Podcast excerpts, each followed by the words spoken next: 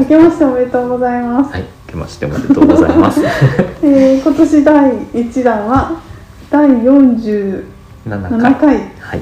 で私宮台が担当するえっと前回に続き学問のすすめフェアの紹介です。で私がテーマにしたのは今ここをよく生きるための学問としているんですけどもともと私のジャンル自体が学問のすすめなんですよ。まあそうですね。だから何もいじらなくても学問の本ばっかりなので、うんあのー毎回逆にプレッシャーだなと思っていじりもせずうんそのまんま紹介するしかないななんて思いながらやってるんですけどあの全体として、えっと、特に、あのー何か詳しい前もって勉強してなきゃいけないような人が読めな読しか読めない本は選んでなくて、はいあの全く特に学問とかにもねあの縁がなくても面白がれるような本の、えっと、今回は本当に棚の定番の哲学の入門書とかを結構中心に選んでます。はい。で、えっとまあ、最初はあの選んだのがあの着眼と考え方現代文解釈の基礎。これこの間、うんあの古田さんの回でも紹介したんですけど千曲学芸文庫のあの、うんうんうん。あとあれね話吉見さんもそういうはい。ね、あの問題。を紹介してましたけどあのそんな感じで現代文の問題をうんうんうん。あの教本をすごい昔の本なんですよそれを俯瞰されてそれをあの解説した本なんですよね。でなんか結構あの私この本自体そもそも知らなかったので、うん、あこういうのがあったのかっていうのとあと文庫になるのににそのテキストだったのを文庫化することですごいレイアウトを工夫してるっていうよ読みやすくなってるんですよ。なのでこれもちょっと面白い本だったので。あ、テキスト。そうなんです。そうなんですね。そうなん。でもなんかその文章の読み方ってそんなに今もう習わないじゃないですか、うんうん。だけど日本語としては読めるけどあのと問いがあった時にその問題があった時に、うんうん。ちゃんと読めてるかみたいなのが言われるとああ読めてなかったみたいなねのもあったりとかこう考えるのかとかっていうのが分かっていや今更ながら勉強してみるのもいいななと思って。えでもそれ今すごい大事ですよね。そうなんですよなんかちゃんと読めてるかっていうのは本当に、うんあのやっぱり私たちもねやった方がいいというか読んだ方がいいななんて思いながらあのお面白い一冊です。はい。あとはあの今年出た本で北村沙耶さんの「千曲新書」で「批評の教室」これも結構売れていてうちでもとってもお問い合わせも多かった本です。と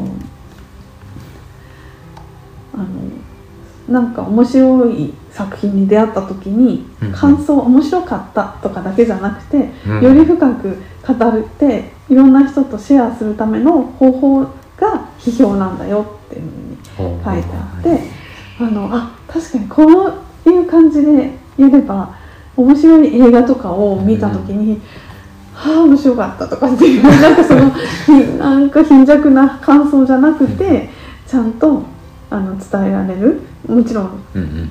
本もそうだしだから面白い。これはあのちょっと役に立つしあの本自体もすごく読みやすくて楽しい本になってます。あとはやっぱりこの今年出てこれイベントもやったライティングの哲学っていうのを次に紹介してて、うんうん。正解者新書で千葉雅也さん山内智樹さん読書があるさん政治の翔太さんね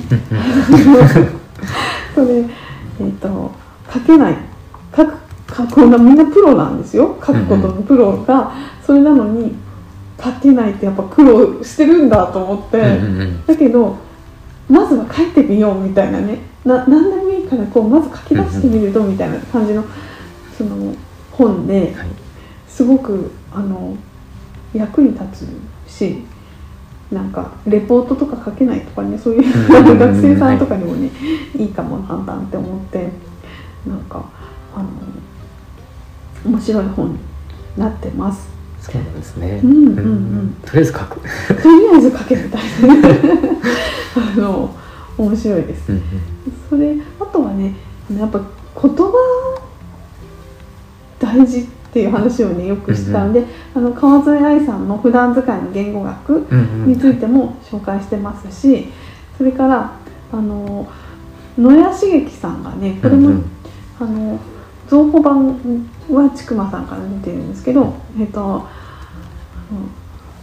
野谷さんって論理トレーニングとかっていう本101台とかねなんはい。かそういう本当にトレーニングしてあのっていう本をいっぱい出されてるんですけどその中で今回この紹介した国語ゼミっていうのはあのどう相手に伝えるべきことを伝えて正しく理解するとか独りよがりにならないで質問とか反応がうまくできるようになるっていうための国語のゼミなのでうんうん。す大人も役に立つ。役に立役に立つ。でもなかなか難しいじゃないですか、つ。そういう、の独りよがりになっちゃうし、うんうんうん。反論なんてううまくできないからちょっとこれ試すといいかなと思いながら読み物として私は楽しんじゃうのでなんか実践するのは難しい。そうそうそう実でも練習問題解いてみるといいかななんて思ったり、うんうん。えー、とあとは哲学用語図鑑プレジデント社さん。うん。これあのイラストのやつでもうずーっとロングセラーで置いてるんですね、なんですけどなんか哲学入門ってなった時になんかやっぱ用語がわからないとあー。もうなんかあーって詰まっちゃうしなんか他の本読んでても当たり前のように用語が出てくるから、その時に多分横にあるといいんじゃないかななんて思いますので、これはあのまずはともあれ一冊っていう人にはこの白い方でその後ピンクの方もあるのでうん。族もあるんですけどまず白い方もよかったらおすすめしますというような感じですね。それでやっぱりあの辞典系なんですがこっちはもっともっとあの読み物としてあの奥深い奥深いっていうかあっちも奥深いんですけど あの面白いのがユニークなのがうん。語源から哲学が分かる辞典っていうね日本実業さんが出て、あの語源。語源なんですよね。なんかああのちょっと今手元にないんであれなんですけど、ーうん。あの哲学に使われる言葉って普段使わない言葉が多いじゃないですか、うんうんうん。だから辞典があったりとか、あのそれを用語解説がやっぱりありがたいんですけどそのその語源がそのそれって日本語訳じゃないですか、うんうん。でそれのもともとはどういう言葉だったのかっていうだから日本語訳した時点でもうそこで一回ね翻訳がされてるのを私たちはなんとか理解しようとするけど、むむしろ語源を知ったらあのもうちょっと分かるかもっていうようなことを、なるあほど。の示してくれている本で、あのすごいです。とかあとそれから出口さんの「哲学と宗教全史」これねこれうんうんうん。ずっと売れてますよね、あの分厚い。すごい分厚いですけどね。あのなんかやっぱみんなみんな同じなんだなっていつまでたってもやっぱね歴史とねうん。うん哲学とねあのなかなか頭に入らないからねって。だからこういう一冊があると本当にありがたいですよねっていうそういう本です。はい。それからこのあのささっきじゃなくて前回あの、うんうん吉見さんがリベラルアーツの話した？してないんですね。あ しようとしてたんですけど あのこれを教養としてのギリシャローマっうんうんうんはい。ていうのはあのリベラルアーツっていうコロンビア大学のカリキュラムがあるんですってでそれについてその中でもあのやっぱり古典の読みですよね、うんうんなんか私すごい入門書とかおすすめしちゃうんですけど 古典そのものをまず読めみたいなね、うんうん。そういうことも含めてそれを解説したりとかっていう、うんあの本なんですけど、うん、なんかどこを読んでもやっぱ原点を読めとかね、そういう感じではあります、あのそれは私もやってきたんですね。なかなかね難しいですね。難しいですよ。うん。あとはあの教養が店ではそのしなんだっけな哲学の隣に思考法とかねうんあ本もあった、はいはい。あと教養的なね本とかもね、うんうんあるんですけどこの戸田山和久さんの「教養の書」これすごいあの読みやすいんですよ。なんて言うんだろう。書き方がなんかすごいあのテンポよくて軽妙ですあの面白いなって。読み方いやあの多分ね、うんうん。ちくまさんの小冊子にずっと連載されてたんですよね。私すごい毎回楽しみに読んでた本なので、はい。あの書籍化されてるのをあのどこかで紹介をしてないななんて思ってあの引っ張り出してうんうん。今回学問の道っていうのはどういうどうやって歩み出せるのかみたいなのが書いてあるうんうんうん。本なのです簡単ですが。であとはあのこれ紹介した初めての動物倫理学？もうこれはね、うんうんうんはい。前回え前回とか、ポッドキャストでも紹介しました。うんうんその時に一緒にあの普段使いの倫理学の小文社平尾正明さんの本も出てます。はい。って言ってたんですけどこれはあの小説映画漫画を解釈しながら倫理についてあの分かりやすく書いたうんうん。本なので、普段使いできるようになるためにはやっぱりちょっとねあの倫理学難しいですよね。あの読むといいです。面白いです、はい。それ以外にもあの哲学系ではあの今回その今ここをよく生きるための学問っていうふうにしたんですけど、うんうん。それは特に今回のその次紹介するのは池田明子さんの「トランスビュうんー十円坂の哲学」うんうんうん。これも完全にそういう本ですよね。あのうん。自言葉とか詩とか家族とか30のテーマについてあの分かる言葉で書いている本なので、そのよく生きるためにちょっと考え直すっていう時間もあるといいんじゃないかなと思って選んでます。もうロングセラーです。ずっとですよねずっと言ってます。うんはい。で、えっとそれとちょっと関連するなと思ったのがあの小手川正次郎さんのはいトランスビュー、現実を解きほぐすための哲学。うんこれはあの動物倫理の話とかもね含めて、あのジェンダーとか本当に今あるこの問題をどう考えるかっていうやっぱりあの考えるためのね哲学の本なので、あのいいんじゃないかなと思ってますうんこれも面白く読めるのが「えその悩みエピクテツとすならこういうね」山本隆美さん吉川博之さん。これもあのむ古代ローマ時代のエピクテトス。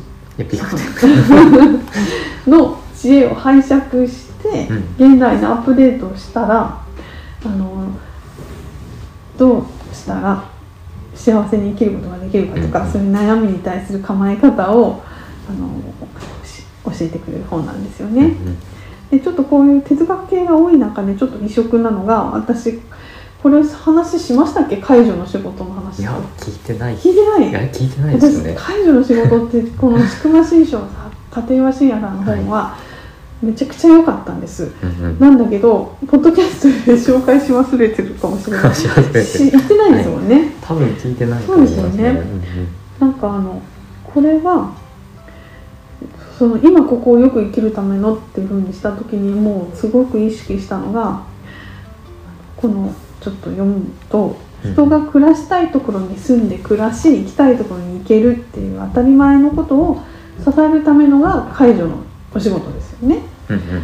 でその介助を得て街で暮らしてそれを支えるその障害を持った方たちがどうやったらマシな社会に一緒にねいできるのかうん。あのっていうことを考えるためのあのもともとは介助の仕事をする人のためのあの講演とか要するにうそういうお話がメインなんですけれども、はいでもあのーなんて言うんだろう。その当たり前のことなんだよ。そういう介助を得て街で暮らすっていう人がいるっていうのが当たり前のことなんだっていうことをすごく分かりやすい原則が書いてあってもうこれはみんなに配りたい。めちゃくちゃいい本。うん。本当にいい本とかいいとか悪いとかじゃなくてみんな読まなきゃいけない本。と思って、うん。あの学問って結局なんかそういうみんながよく生きていけるためにこういろんなねうんうん学びが必要なところの奥先にあるもので難しいからうんうん学問じゃなくて、あのやっぱ知らなきゃいけないことはあるし。そうですね、うん とかねなんかちょっと強く言いたくなっちゃうような、強く主張したい本です。これはみんな読んでほしいです読まなきゃいけない本ですね、うんはい。であとはあの最近ちょっと話題になっていたジェンダーの話と本とかも、うん。あのまあ、こ今年といえどもここ数年ねずっとジェンダーの話ね話題になってるじゃないですか、うんですね。で実はこう哲学の歴史にはほとんど女性の哲学者の名前がないってそうないですよね。言われてみればそうだというのを哲学の女王たち将軍者のこれは翻訳書ですね、えーレベッカ・バクストリンリサ・ホワイティングさんのこれすごく面白くてああそうだそうだよなって思って。でもあの哲学者と名付けるにふさわしい自分がね哲学者ですって言ってる人ではなくてもあの古今東西うん。いろんな知性と探求心と洞察力のある女性たちがいた。その歴史に光を当てた本であのはあなんか当たり前のように男性の名前だけを覚えてた私みたいな。なんかそういうのを気づかされたりとかして面白い本ですよ。本棚の前に行って本当に男性の名前しかないですからね。そうなんですよね。なんか本当になんかそれも女性もなんかちょっとこうそのなんか関係した、ね、一緒に研究された方ぐらいの感じの位置づけでなんかドーンとかではないじゃないですか、うんなんかそうだなと思って、うんそれを知ることができる本だったりとか、うんもうちょっと他にもいっぱいあるんですけど あのそんな感じで25冊いろいろ選んでおります。まあ、全部私好きな本で。まあそうですね。私のあの私これ家でやるんで 片っ端からあのもう一度読み直したりとかしながら書けましてあのなんとか完成した25冊なのでどんなラインナップかぜひフェアをね見に来てもらえればいいかなと思います。